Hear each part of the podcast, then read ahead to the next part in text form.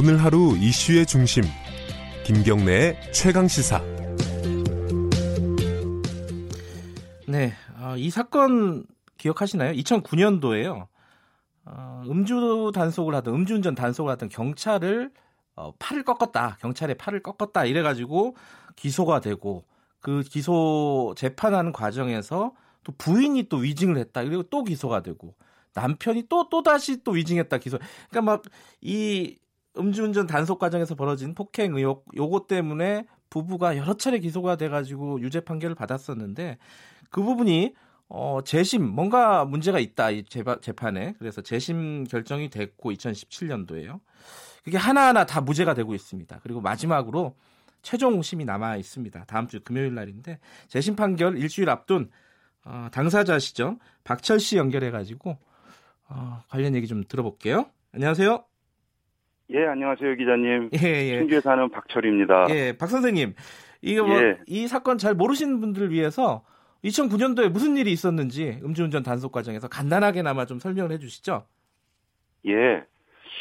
어, 6월 어느 날 밤이었고요. 네. 그 밤 11시니까 꽤 바깥에도 어두웠고, 네. 저희 차량은 제 처가 운전했었고, 네. 저는 술을 마셨기 때문에 조수석에 앉아서 예.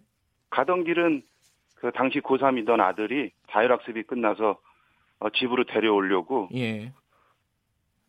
그 당시에 개통한 지 얼마 안 된 아파트 뒷길을 예. 이용해서 가던 중에 그 어둠 속에서 어디선가 나타난 경찰관들이 느닷없이 차량을 차량 네. 앞으로 뛰어들어서 차가 정차됐고 또 안에는 음주하지 않았기 때문에 음주 단속 결과 아무 이상이 없었고요. 네. 그때 제가 어, 차 안에서 아, 이런 식으로 갑자기 뛰어들어서 사고 나려고 어딜 뛰어드느냐 예. 어디 이런 음주 단속을 하느냐라고 욕설과 함께 항의했더니만 경찰관이 조수석 문을 열고 저를 차량 바깥으로 강제로 끌어내려서 일어난 사건입니다. 그래갖고 그때 이제 경찰을 경찰이 팔을 꺾었다 이래가지고 체포가 된 거죠 선생님께서. 예. 어, 그런데 지금 예. 기자님 말씀대로 팔을 꺾어서 기소된 것이 아니고요. 네.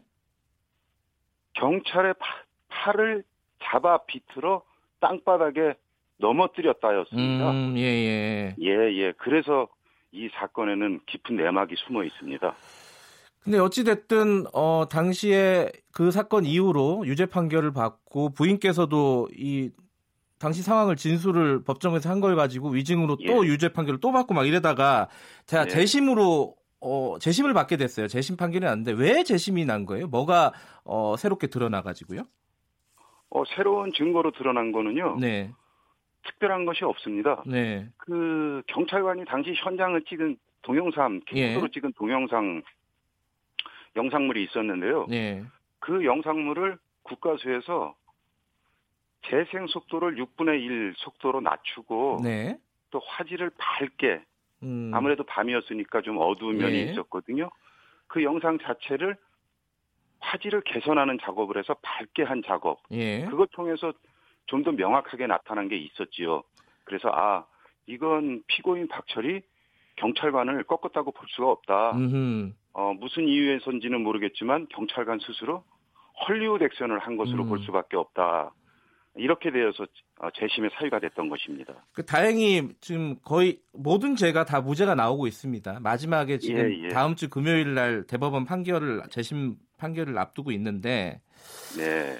지금까지 그럼 그 전에 그런 새로운 증거가 나오기 전에 경찰은 왜 헐리우드 액션을 했고 검찰은 왜 그걸 엉터리 기소를 했고 재판부는 왜 또 그런 판결을 내렸는지 뭐 어떻게 생각하세요, 박 선생님께서는? 이 점에 대해서는 제가 다소 격하지만요. 네, 우리나라 공권력의 구조를 한 집안 식구로 보는 음, 그러한 구조적 문제가 있다 이렇게 봅니다. 어 물론 좋은 경찰도 있고 네, 검경, 판사, 법원 다 좋은 분들이 계시지만은 네, 상당수 많은 분들은 자기 집안 식구다. 이 공무를 행하는 공무원들을 한 집안 식구로 보고 우리 집안 식구가 무언가를 조금 잘못한 게 있어도 네, 일반 시민들이 다소 억울하더라도 네, 그냥 넘어가야지 그거를 반드시 진실을 밝히겠다고 나온 사람들은 옳지 않다. 다시 말해서 괘씸죄로 보는 그런 경향이 있었다고 봅니다. 음. 어, 경찰이 저를 체포하게 된 과정은 네네. 자기들이 자기들이 차량 문을 열고 강제로 끌어낸 사람이 차량 밖으로 끌려난 이후에 특별한 항의나 욕설, 음. 폭행 자체가 없다 보니까 아 이거 잘못되면은 나중에 책임 추궁을 당하겠구나 아하. 이런 불안감에 휩싸였을 겁니다. 아. 그러다 보니까 제가 아무런 행동을 하지 않았는데도 그들은 스스로 자기 예. 면피 책임을 모면하기 위해서 그런 과도한 헐리우드 액션을 했다. 저는 그렇게 추측하고 있습니다. 예. 그 사건 이후로 어, 가정이 굉장히 힘들어졌다는 말씀을 들었습니다. 음. 그러니까 부인께서는 직장에서 해고가 되고 어, 이게 정상적으로 어떤 일상생활을 꾸려나가지 못했다는 얘기를 들었는데 지금은 어떻게 지내고 계세요? 박 선생님은? 뭐 지나온 날들의 예. 경제적 또 정신적 이런 아, 힘든 거야 두 번 세 번 말해서 뭐 하겠습니까? 저 음. 아닌 저보다 더 심하게 겪어온 사람들도 많고 예. 또 그런 가정은 저도 가정에 있는 네. 부모로서 또 가장으로서 예.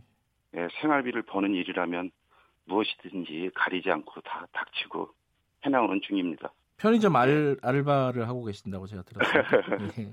예. 예, 부인께서는 그 현재는 혹시 복지가 안 되셨나요? 재심 그 무죄 받고? 현재 저는 재심에서 무죄 예. 확정은 되지 않았고요. 아 그런가요? 재심 음, 예 재심 1심에서는 예. 두달 전에 예. 예 1심에서는 무죄가 선고됐습니다. 그래서 현재 항소심 진행 중입니다. 그 복직은 아마- 아직 안, 안 됐고요. 예. 예 음. 아마 저 제가 5월 10일 이제 한 예. 일주일 후에 대법원에서 무죄가 확정되면은 네. 처의 재판도 신속하게 진행될 예. 것이다. 그렇게 기대하고 있습니다. 마지막으로요. 시간이 많지는 않지만 재심 어, 대법원에서 무죄로 만약에 확정이 되신다면은 제일 하고 네. 싶은 일이 어떤 겁니까? 어 우리나라에서는 네. 어떤 억울한 사람들의 사연을 네. 참 딱하다 안 됐다 네. 그렇게 바라보고 또 보도도 그렇게 되고 있는데 네. 제가 이 신뢰하는 최강 시사 이 방송을 통해서는 아 아닙니다. 예. 이 고맙습니다. 방송을 예. 통해서는 예. 어꼭 하고 싶은 말이 있습니다. 예, 간단히 시간이 많지 않아 예. 가지고요. 간단하게 해 주세요. 더 이상의 피해자가 생기지 않기를 바란다는 예. 그런 바람이 이루어지기 위해서는 예. 가해자에 대한 합당한 법적인 처벌이 이루어져야 된다고 봅니다. 알겠습니다. 저는 박 예, 선생님 오늘 말씀 여기까지 듣고요. 어, 네. 제- 저 대법원 판결 저도 잘 들어볼게요. 고맙습니다. 네, 저도 고맙습니다. 들어가세요. 예, 김경래 최강사 여기까지 하겠습니다. 내일 다시 돌아오겠습니다.